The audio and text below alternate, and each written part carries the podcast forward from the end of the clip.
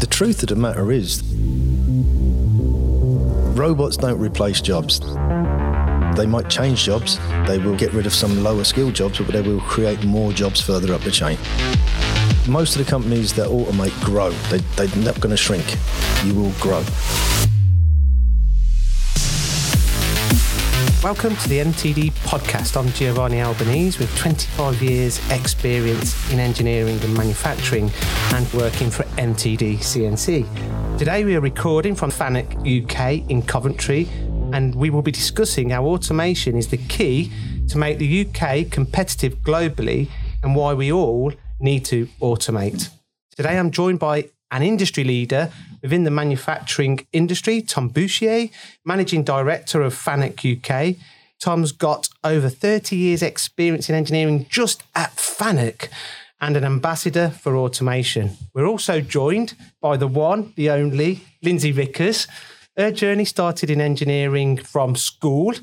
And in 2014, she worked for a global machine tool manufacturer and now is a, a host of the Swarf and Chip Show and a key member of the MTD CNC team. Welcome, guys. Thank you. Thank you. What an introduction. Thanks, Gio. well, thanks for having us today, Tom. No problem. It's a Welcome. pleasure to be here in this fantastic facility in your from your off- office at FANUC UK. We're a fantastic view over uh, the pond and the MTC manufacturing facility. Um, but firstly, we'd like to ask you a few questions about yourself. Sure. Uh, tell us what how you got into engineering and why. I think from a young age, I was always interested in in how things worked. Um, I think I got into. I, I, discuss it a lot with people now, and, and some people get into engineering because you know that they're really structured and and and want to understand things. I I just wanted to break things and fix them again originally. Um, so I got into it just to understand how things work. Um, so I done when I left school, I, I went and done a degree in electrical engineering, um, and that kind of started me on the path going down through. I mean, I worked for General Motors um, when I left school uh, for a number of years, and I was part of the design team that brought robots into their facility in General Motors. So it's always been just automation. I kind of fell into robotics, but I was always interested in electrical engineering. And you know, for, for for the younger generation, I know Lyndsey, we've been working closely with education now at MTD CNC. What would you say to to the future engineers? Why should they get into engineering and manufacturing, or consider it at the very least? I think manufacturing and engineering is is a fantastic career opportunity now. Um, I think it, it's always we've always had a strong history of it in this country. I think we've had some great inventors, some great engineers th- throughout history. I think we need to change the perception of what manufacturing and engineering is. I think a lot of people don't see the positive sides of engineering and manufacturing. I think there is so many different career paths within it. It's such a big field. I think a lot of people just see the the the, the dirty and non-positive side. But I mean, you can see from the facility here um, that isn't what engineering is. Engineering is is a whole raft of things. I mean, it is the, at the forefront of engineering, and I mean, even now, you know, it is mostly associated with men in engineering, Lyndsey. But obviously, you Oh. you, you, you are a woman in engineering. It's one hundred percent passionate about the industry. I am, and I meet so many females, and um, and more than we realise. And we do a lot of videos and w- with, the girls, and kind of promote women in engineering, everything like that. But I, I, we are privileged enough to go around a lot of machine shops, and they, but to to reach all the accreditations now and everything, they are so clean. So, you know, that's where we've got to make and tell people that manufacturing is sexy, and that's what we've got to do going forward. You know, it's about using your brain, it's about being creative, it's about, you know, we're going to talk about automation and we're going to probably cover this a little bit later, but we don't want people doing the same thing every day. This is what automation is now going to cover. We want people using their brain and being creative, and that's what automation is going to cover and go forward. That's what is going to propel us. Absolutely, I couldn't agree with you more. And and I'm, I'm, we're really looking forward to this debate, Tom. So let's get to the nitty gritty, really. So, without embracing more automation in the UK across all sectors, regardless of the size of the company or the volumes, can we, in your opinion, remain competitive globally in the UK? No, um, we have to automate. There isn't a question. We have to automate. I think I've said it a number of times. Um, the German workers, 30% an hour more productive than we are because of automation. We're not a low wage economy. We're going to have to automate. We can't compete against countries and, and people that are investing in automation when we're not.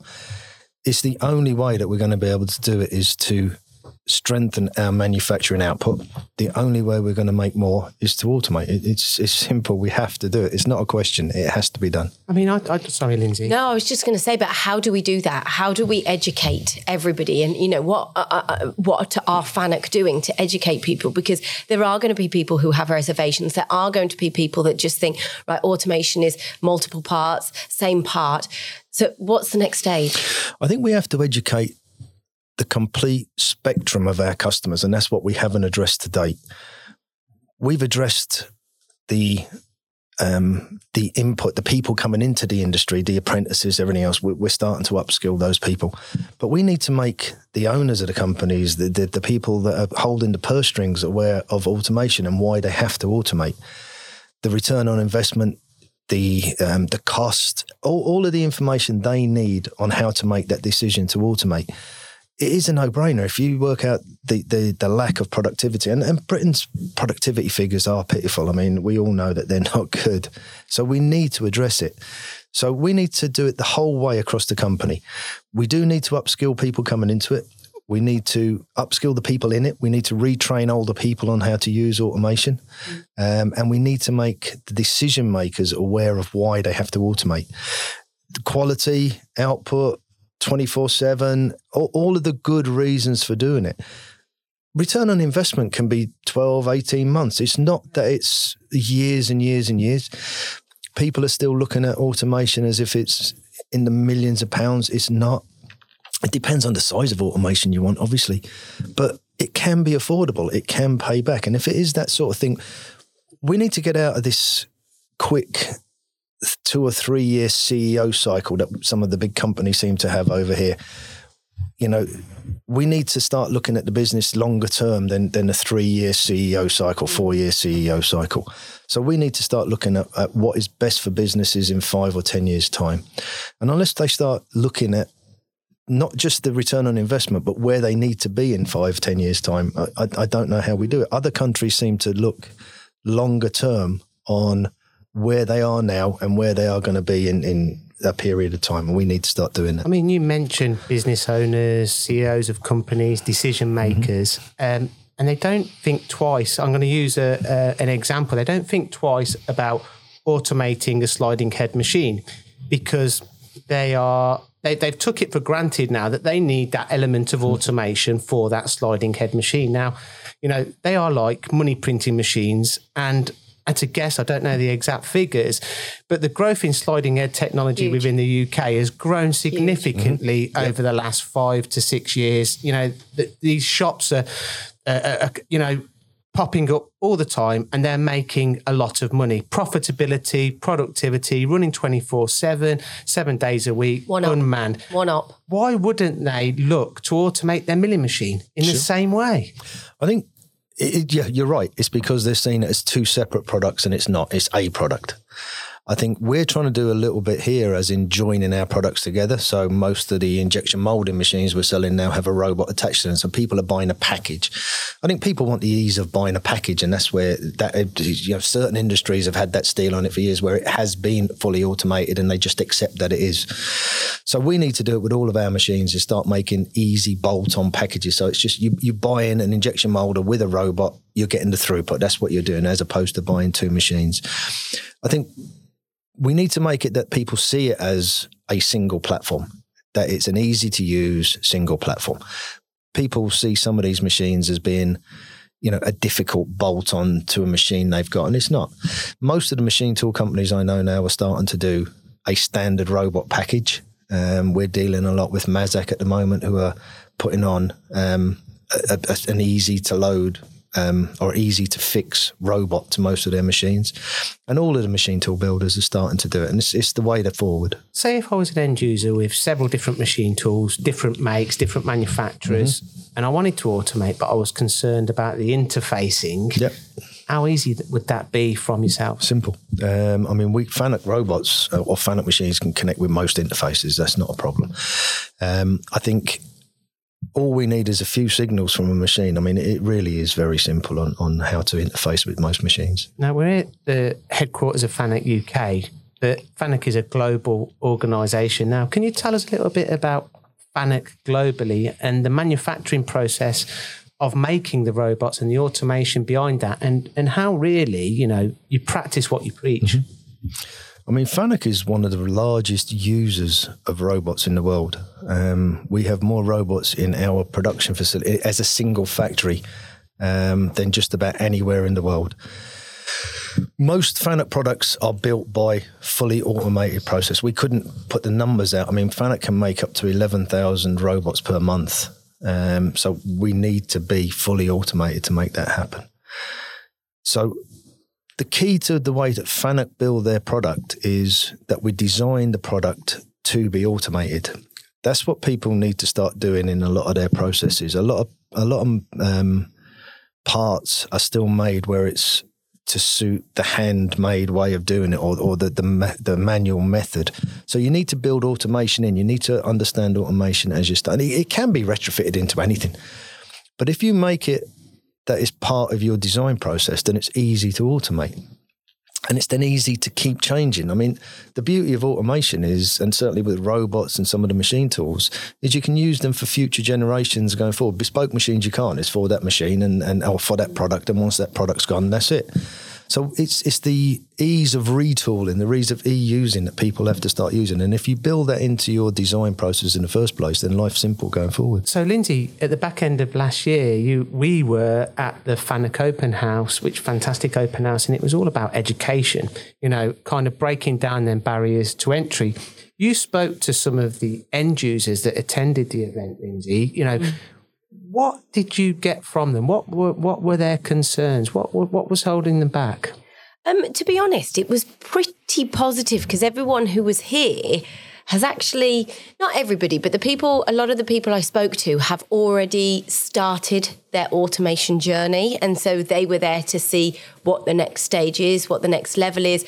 I was speaking to somebody who was actually a farmer um, a customer who's then they already use it because it's not just what I found was it isn't just machine shops that FANUC are working with, of course, mm-hmm. and it's not just the manpower, but it's the conditions that they're using the robotics in. It was it was a lot. There was a lot more to it than just uh, labour that wasn't the only reason people were investing in automation. It was conditions, it was uh, loads of different variables as well that they have to invest and think about using automation in.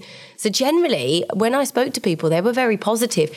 Or it was um, major car companies were starting to invest, and then they were just on to the next level. So they were very happy. I mean, we automatically assume, or it's already been embraced heavily with the automotive industry automation, mm. but sometimes there's a there's a misconception that you know if you're doing aerospace or lower volume work that why do i need to automate why why would you, what answer would you have to that guy yeah well that, that was what i was going to ask as yeah. well is there's there's a stigma almost in the industry when we speak to people and you know we work with a lot of brands out there and we've just recently been out abroad with another brand who um, automates as well uh, in a slightly different way. And we, have got to overcome this stigma of high volume. It's about uh, v- variation of products, flexible machining. Yes. And I think that's what we need to get across to the end user, the bosses of these machine shops to actually go, you know, where, where you were saying about a milling machine what's the next step? Where, where do you begin? Uh, this is my work. How can you automate what I do? And also, I think the bosses of these companies are scared, and they are, that they don't want to lose the faith of their, their staff. Yeah, no, that's certainly a key issue. Um, and I think that the truth of the matter is that people that automate have been growing in size for years. Yeah. Robots don't replace jobs. They might change jobs, they will certainly get rid of some lower skilled jobs, but they will create more jobs further up the chain. So most of the companies that automate grow. They, they're not going to shrink. You will grow. Um, I think the, the skill level certainly needs to change, and that is without doubt the key area of all of this is, is the skills area. We do need to address that. But I think getting rid of any fear of automation. I think I've said it before. The fear is not to automate. You know, it, we're going to keep falling further behind if we don't automate. We mm. have to automate. So let's embrace it. Let's make it happen. And I think you're right. There is a lot of drivers um, for automating. It's not just manpower. Um, there is, I mean, you've got more flexibility if you've got a fully automated process than you do with, with any other process. So it's, it's, actually the complete opposite to what people are perceiving. Small batch manufacturing and small companies is uh, where needs automation more. The big companies, the automotive companies, they're fine. They look after themselves. Yeah. JLR know how many robots. They know what they are. They know how to use them. It's the small companies further down their supply chain that need to start automating. They're the ones that need it more, and they're the ones that are not doing it. That's that's the the real shame. Are they scared about spending the money? Is that what it is? I think there's certainly um, a degree of uncertainty. I mean, there's there's been a lot of uncertainty mm. in this country for the last few years, um, so there is a degree of uncertainty. But I think if we can get the as an industry, we've been very poor at getting the message across that you can reuse that for any other product. I mean, these companies have been going for generations, lots of companies. So there will be another product come along after this one, or another whoever they're supplying further down the chain. So you, it's easier to retool with automation than it is to do it any other way. So it, they need it more. And sorry, Gio, no, no, I know no, you've got some more questions, but um, what we learned from a recent visit is the fact that you know, people will go, right, okay, I'm going to invest in another machine tool, but are they maximizing the machine tool that they have? You know, we learn 8,760 hours within a year mm-hmm. um, that are available for that current machine tool to be working. If we're automating, we're maximizing those hours that can be used. And it's just quite interesting when you think about it. Absolutely. That, you know, in uh, that the, automatically think, okay, I'm going to buy another machine. I've got an, this, but actually, are we maximizing the machines that we've currently sure. got. No, I mean it is. It's all down to, to productivity. So yeah, you need that machine. If you're investing that much in the machine tool, you want it working twenty four seven. So to actually invest that much in the machine tool to work 10, 12 hours a day yeah. seems stupid. It, mm-hmm. it, it, makes no sense. So the way to do it is to have twenty four seven manufacturing. Yeah. Um, and and that's the only way they're going to survive. And and again, it would make the payback on the machine faster as well, not just on the yeah. automation to go with it. So the whole payback cycle is quicker. We need to be flipping, in my opinion, misconception on its head. We need to be celebrating the fact that we're automating from a CEO level because the CEO is obviously going to be more profitable, create more jobs. Mm-hmm and from an operator level, who wants to be standing by a machine doing a repetitive tasks for 10 hours a day, five days a week on minimum wage? So the fact that automation is coming into the arena, we should be celebrating it. And also in regards to the skills gap, Tom, you know, from the ground roots, you know, colleges, universities, what what how how are you tackling it from there to to, to educate the younger engineers. And so it's actually just part of the complete process rather than an add on. Yeah. I mean, FANUC are now sponsoring a World Skills event. Um, and we're doing it with the MTC here in the UK, uh, but FANUC worldwide are, are now sponsoring a robot integration skill at World Skills. Um, the idea is we're going to send a team or a couple of teams, hopefully from the UK and Ireland, over to compete in Shanghai in 2021. Um, or not to compete, to win in Shanghai in 2021. Positive thinking. Um, yeah, we've got to win. Um, so we want to do it. So the idea is we're going to now send out between us, the MTC, and World Skills UK. We're going to send out the um, software simulation package to as many schools, colleges, everybody else as we've all got on our database. We're going to do an offline robot integration skill to pick down to the uh, number of, of uh, finalists, maybe 10, 12 finalists. Then we're going to send them a robot cell for a period of time so they can actually physically do it in the school and, and do the, or college, university, do the skill. Then they're going to compete in Birmingham at the World Skills UK and hopefully then get picked up to go and represent the UK in Shanghai. We have to get it to all schools. We have to make mm. it shown that it is easy to use. Um, and that, again, it, it, it shows there's nothing dirty about sitting on a computer doing a simulation package mm. of a mm. complete robot installation. And people are doing that up and down the country in every workplace. So let's show what engineering is in that way. Absolutely. Yeah. Well, and, and this is kind of going off topic a little bit, but my husband, he's forty, and um, when he was he was at school, there was no laptops, there was no mm-hmm. computers, no nothing. So he is always going to be a step back from the later generations on IT because he was not educated from a young age mm-hmm. to do it. And it almost seems a bit unfair on him. You know, he's a little bit older than myself, but I had laptops at school. Mm-hmm. And I think what you're doing now and what you're saying is the fact that there will be an element of a gap. And it's really, you're doing your bit to educate the younger people coming through, but there will be that element of a gap of people in the middle now. And those are the people who are the buyers now, who are going to now need to have their mind turned about the idea of mm-hmm. automation. I think there's two things we need to adopt edu- uh, the education of this into the early years to get people yeah. to use it. But edu- um, the, the, process now is becoming easier to use. It, the people that are now creating the software and creating the programs and creating the robots, the older generation, my generation, can use them because it's something that the clever work is going on behind the scenes. So we still need to upskill to be able to use the automation and use all the equipment that's there. But it is now most programs now, I mean, my mum's coming up 80 now and she's still quite happy. A few years ago, I got her an iPad and she wouldn't use it. Now she wouldn't be yeah. without it. Mm. So we can use it, but the clever work is going on at Apple who are, who are doing all the programs behind it. Yeah. It's not her being able to use it. But we do still need to address all those skills gaps. Mm. But we certainly need a more consistent approach in schools. We need to bring it in at a very early age. We need to stop taking it out at secondary school and trying to put it back in into universities. If we get primary school kids in here, they come in and they'll just naturally play with all the products. They'll yeah. figure out how it works. They'll make it work. My three-year-old granddaughter knows how somehow she's found a code to my iPad and she just knows how to use it. She knows. but then they start taking you out in secondary school so that you they don't want you to innovate they want you to pass exams and we got to keep that innovation in because you can't put it back in when you become 18 again you can't have it up until 11 take it out until 18 and put it back yeah, in again yeah. it's not possible so we need to get a joined up picture the whole way through yeah. education i think that, that you've hit the nail on the head really in regards to that fear factor. Um, mm. And I think that there is absolutely nothing to be scared of. I mean, why would you be scared of making more money, not, you know, upskilling your own job and getting paid mm-hmm. more as an employee?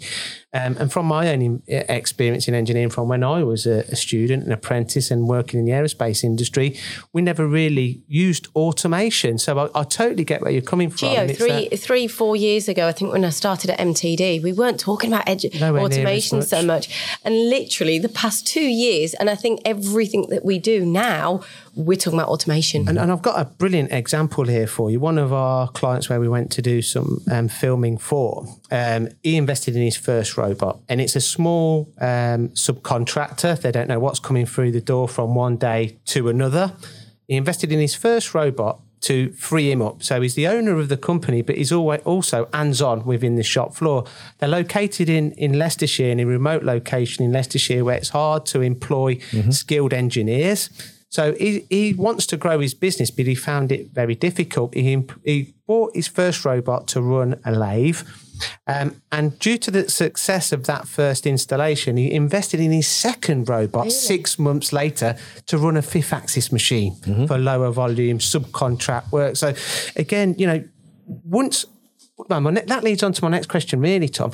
What kind of case studies do you have? Once someone's actually bit the bullet and said, right, I'm going to go into invest.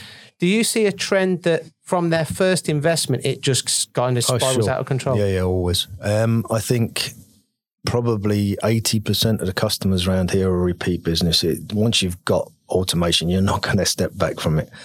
Um, I think it's getting that message to customers like him that hadn't had it before on the benefits of it. Once customers see the benefits, then it, it becomes it's a no brainer. You you would have to automate going forward.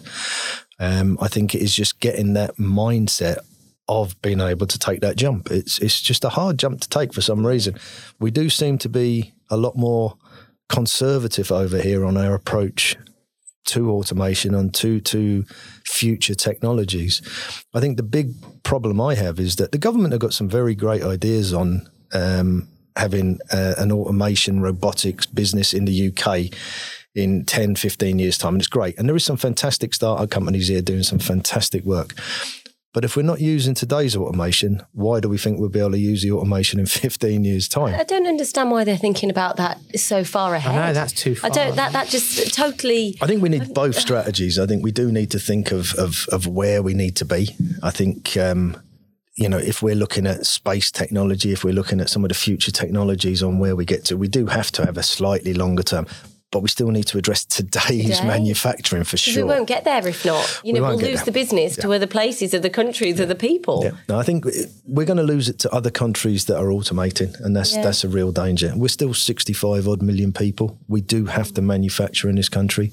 Um, and as long as we, I mean, we're still what the fifth, sixth largest economy in the world. Mm. While that's happening, we need to manufacture, but we forgot about making things in this country. Mm. I think, Gio, you've got a lovely quote actually. I think you said it to me before the podcast about survival of people and that uh, kind of. That, that, that, was one of my facts at the end. But yes, I could go. That was going to bring that up at the end. But yeah, uh, effectively, yeah, the amount of u- human labour directly required for the survival of humanity will keep shrinking thanks to automation. And I think, in, in my opinion, look, you know, we travel around and we visit companies and we've been within the industry for many years as well if people don't invest in the latest technology and um, keep investing, they won't they won't be competitive at all, and they will actually close down. Mm-hmm. They won't exist anymore. Never mind, you know, competing globally, their own business will kind of crumble. Yep. And I think that the people, it's so clear when you go out and do your visits, the people you ask the first question when you go into any business a lot of the time are you busy? Are you doing well? The people that usually answer yes we're busy we're doing well we're buying new machines we're moving into a new facility are the ones that are investing. It's yeah. as simple as mm-hmm. that. Mm. you've got to have a longer term strategy the same as the government really but you need to be looking at where that business is going to be in five ten years time. You do need to invest and look forward. And how are people investing? You know what what are there new ways? Is is that you know, is it, do I buy the robot the same way as I buy a machine tool? How does it all work? I mean, the, the hard bit about automation is the funding of automation because it's not known. I mean, a lot of people, um, if they're using finance houses, it, it's a, a, very traditional model to, to be able to finance a machine tool. Mm. Financing automation is a lot more difficult because people you know the, the, the the lenders of the money don't have an appreciation of what automation is, so it's very difficult to get it. Um, we need to make that case a lot clearer to the finances of how it's doing. So that's something we're trying to put together, and, and I'm going to encourage some of our um, our other competitors in this market to do the same. We're going to do it, try and do it through the BARA. Is is put the case together for how you can finance automation. It is still a product at the end of the day. It's always going to have a residual like value. So how improvements of cost per part, that kind yeah. of thing, um, and and what you can get out of it. So how how can a finance house give somebody X amount of money to do an automation cell? A lot of people want to look at mean time between failures, mean time to repair, all the other information that goes with technology. But unless you can finance it in the first place, that's the difficult bit. There is also models that are coming around the world now on treating automation as a paid employee. Um, so pay per part, pay per well, pay per pick. Um, so that rather than seeing it as just a capital investment, you're seeing it as part of your output. You're seeing it as a worker. And and that might be an easier model to finance because then you can say we're going to produce 20,000 parts a week. This robot or this part will be using that, and then you can see per pick. Um, that's happening in, in other countries. It hasn't really taken off over here yet, but I can see it as being a viable model. Um, so that's probably a way of, of, of, getting through to there as well. Treating um, a robot as in an as an employee is that uh, dangerous territory. Would the government look to to tax the robots? It has been muted, um, or it has been mooted rather. Um, I, I, don't think it's a very smart idea. It came originally. The first time I heard that was out of Bill Gates in in America, which is definitely a case of uh, poacher turning gamekeeper for him to start mm. taxing technology. Um, and it was mentioned over here. I, th- I, think Jeremy Corbyn mentioned it a few times. Um, it, it's not a good idea. I mean, you don't tax your hammer, and a robot is still a tool, the same yeah. as everything else. Um, tax output, tax growth. That's, that's the way to do it. Taxing a robot just makes no sense. It, it just why would you? What are you going to do? Tax the electricity that uses it? I, I, don't know. Everything is just a tool. A ro- at the end of the day, all automation is a tool. It might be a sophisticated tool. It might be quite a clever tool. It's still a tool. Let's take things to the next level then. So hopefully, you know, the UK in 2020 will start embracing automation mm-hmm. to a different level that it's done maybe in the past. Now, there's lots of new technologies as well as automation, artificial intelligence. I mean, we were uh, we were at EMO and we had yeah. some fantastic, fascinating conversations. Blew my mind. Um, how is that going to affect automation, and what is FANUC got in place? Um, what can you tell us about this? I mean, FANUC's we we have our own um, tool. We have um, a field system, which is a FANUC Intelligent Edge Link device for connecting all of the machines together. Um, it's our IoT offering. So FANUC believe that the place to have most of the data gathered is on the shop floor. I mean, everybody seems to want to send data up to the cloud for some reason. Um, it, it, makes no sense. Where you need that data is on the shop floor. It needs to be pragmatic data that you can use. So FANUC have, have got their own package now, which can link anybody's tools together, anybody's devices together, anybody's other products, whatever you want, and collect all the data. I mean, that, the, the big bit now is data collection. That's yeah. that's what everybody needs. Um, but it's collecting the right data and using the data. There's no point collecting terabytes of data and only using one gig of it. You know, you need to to use what you're collecting and know what you're collecting. So I think a lot of it we don't want people jumping on the bandwagon and just saying they need this IoT offering and need to collect all the data un- unless you know what you're doing with it. So we're trying to educate people on what they need, how they need it, the traceability that they need. Excuse me, FANUC are using it more ourselves. We connect all of our machines together in our factory so that we know what's running 24 7, which machines are, are causing any issues, how to predict failures, because because we build the whole product ourselves, we obviously have the full model of what that robot is. So we're able to predict failures. So we're able to now start replacing parts before they may fail or stopping problems before they occur. The idea is to keep that machine running 24 7. Mm-hmm. Keep the spindles again, turning. Again, mm-hmm. fascinating. And I think, again, you know, it really illustrates why young engineers or potential engineers should be getting into this industry. Mm-hmm. It's, it's a fantastic industry.